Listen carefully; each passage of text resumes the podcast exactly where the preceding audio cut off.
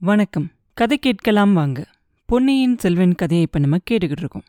வானதி குழந்தை ஜோசியர் வீட்டுக்குள்ள வந்த உடனே வந்தியத்தேவன் எந்திரிச்சு நின்று மரியாதையோட தேவி மன்னிச்சுக்கங்க. நீங்க இங்க வரப்போறீங்க அப்படிங்கறத தெரிஞ்சிருந்தா நான் வந்திருக்க மாட்டேன் அப்படின்னு சொன்ன உடனே வானதி சொல்லுவா ஐயா என் மேல ஏன் உங்களுக்கு இவ்வளோ கோவம்? உங்களுக்கு நான் என்ன தீங்கு செஞ்சேன்? அப்படின்னு கேட்பா.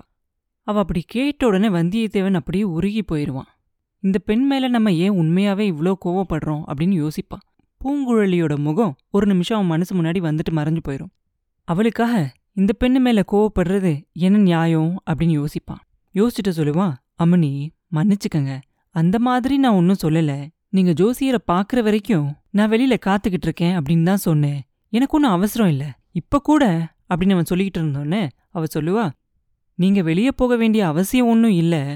உங்களுக்கு அவசரம் இல்லை அப்படின்னு தெரிஞ்சுக்கிறதுல எனக்கும் ரொம்ப சந்தோஷம்.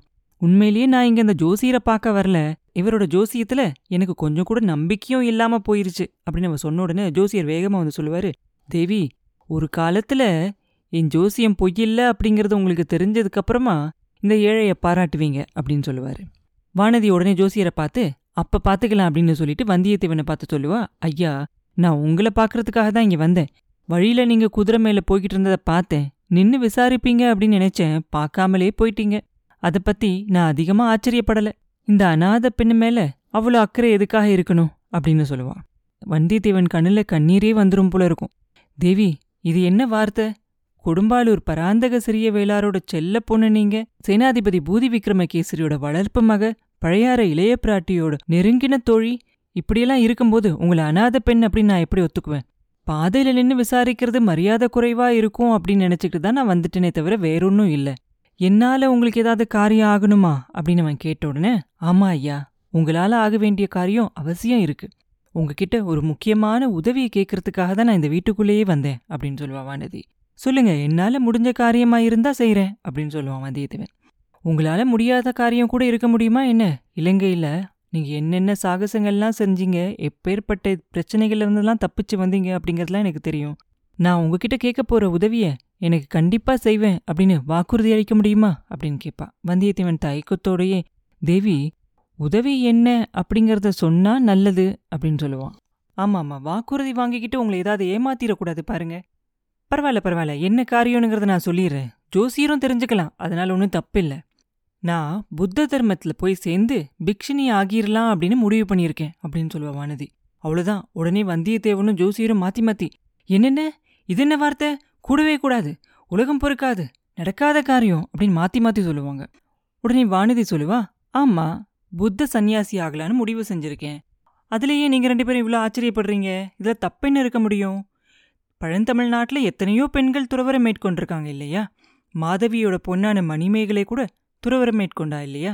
அவளும் ஒரு துறவி ஆயிட்டா. அந்த மாதிரி பெரிய துறவியெல்லாம் நான் ஆக வேண்டாம். இந்த பயனில்லாத இந்த வாழ்க்கையை முடிச்சுக்கலாம் அப்படின்னு நினைச்சேன்.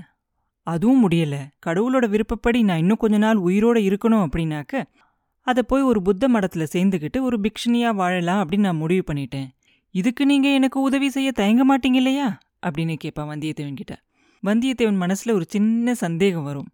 அது அவனுக்கு கொஞ்சம் ஆச்சரியமா கூட இருக்கும். தேவி உங்களோட இந்த தீர்மானம் நியாயமில்லாத ஒன்று அதை சொல்ற உரிமை எனக்கு இல்லை.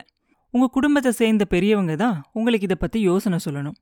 உங்க பெரியப்பா சேனாதிபதி பூதி விக்ரமகேசரி கூட சீக்கிரமா திரும்பி வரப்போறாரு அப்படின்னு எனக்கு தெரியும் அப்படின்னு அவன் சொல்லிக்கிட்டு இருக்கும்போதே ஐயா நான் யாருக்காகவும் காத்திருக்க போறதில்ல.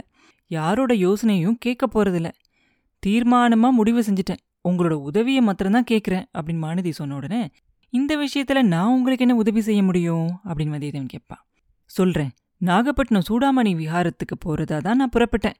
வழித்துணைக்கு நீங்க என் கூட நாகப்பட்டினம் வரைக்கும் வரணும். அதுதான் நான் உங்ககிட்ட கேட்குற உதவி அப்படின்னு சொல்லுவா வானதி. வந்தியத்தேவனுக்கு தூக்கி வாரி போடும்.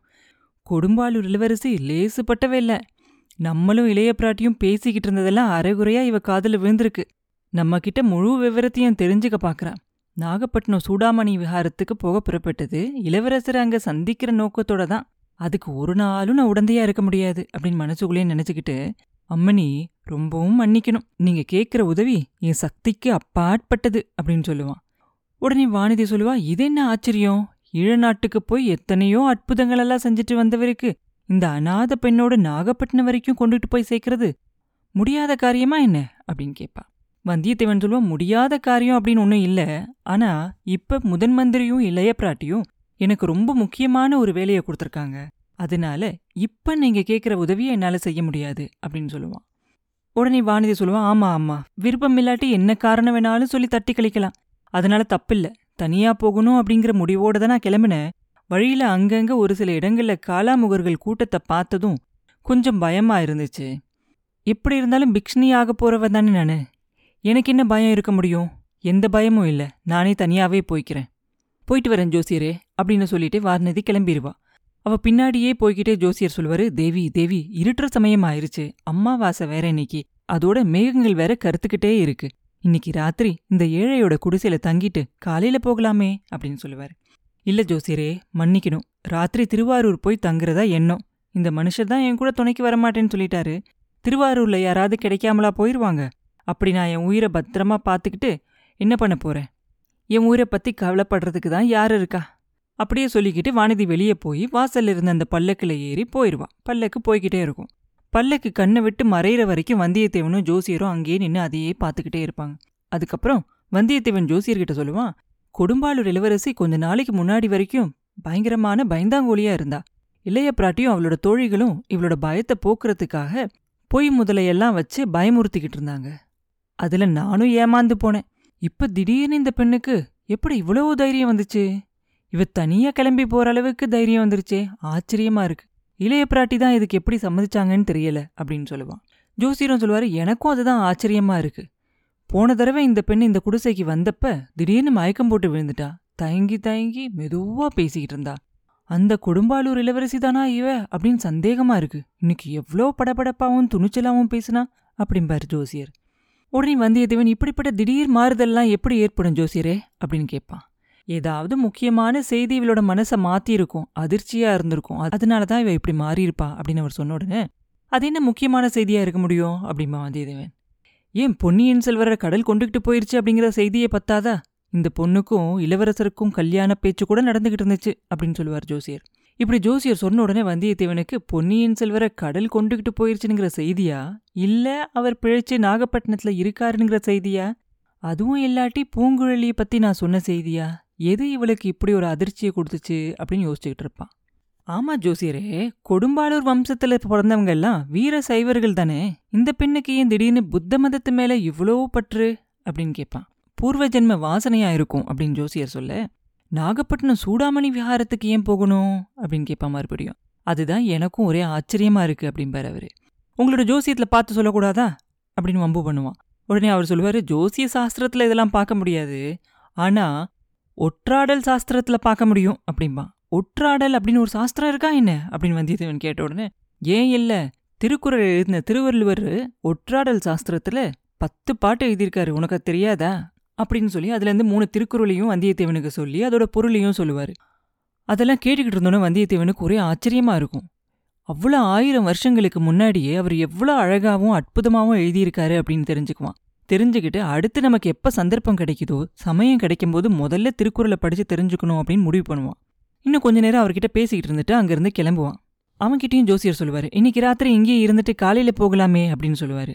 இல்ல இன்னொரு சமயம் வரும்போது உங்களோட விருந்தாளியா இருக்கேன் அப்படின்னு சொல்லிட்டு கிளம்புவான்.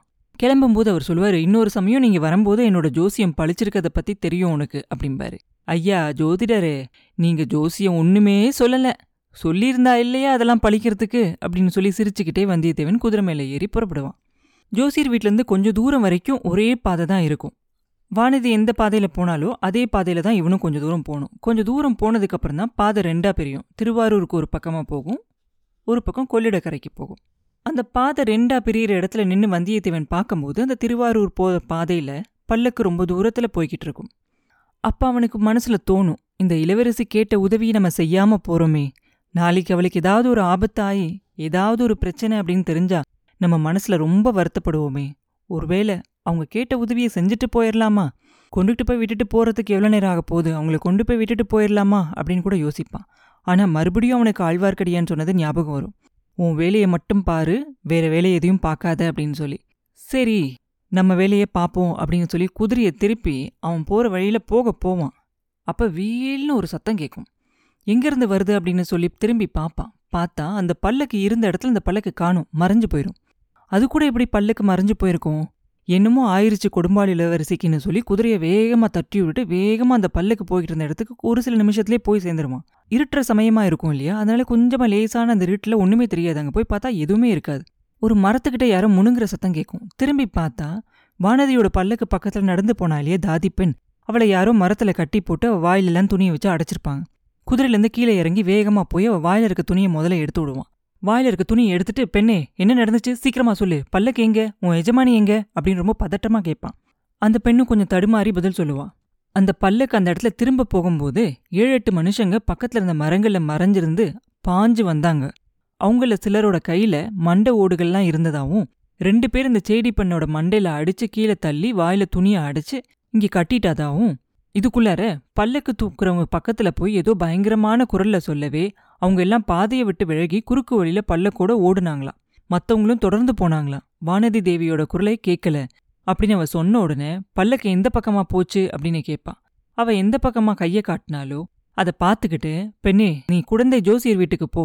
நான் உன்னோட எஜமானியை கண்டுபிடிச்சு பார்க்குறேன் அப்படின்னு சொல்லிட்டு வந்தியத்தேவன் மறுபடியும் குதிரை மேல பாஞ்சி ஏறி குதிரையை ராஜபாட்டையிலேருந்து அந்த குறுக்கு வழியில விட்டு மேடு பள்ளம் காடு செடி அப்படின்னு எதையுமே பார்க்காம ரொம்ப வேகமா அதுல போவான்.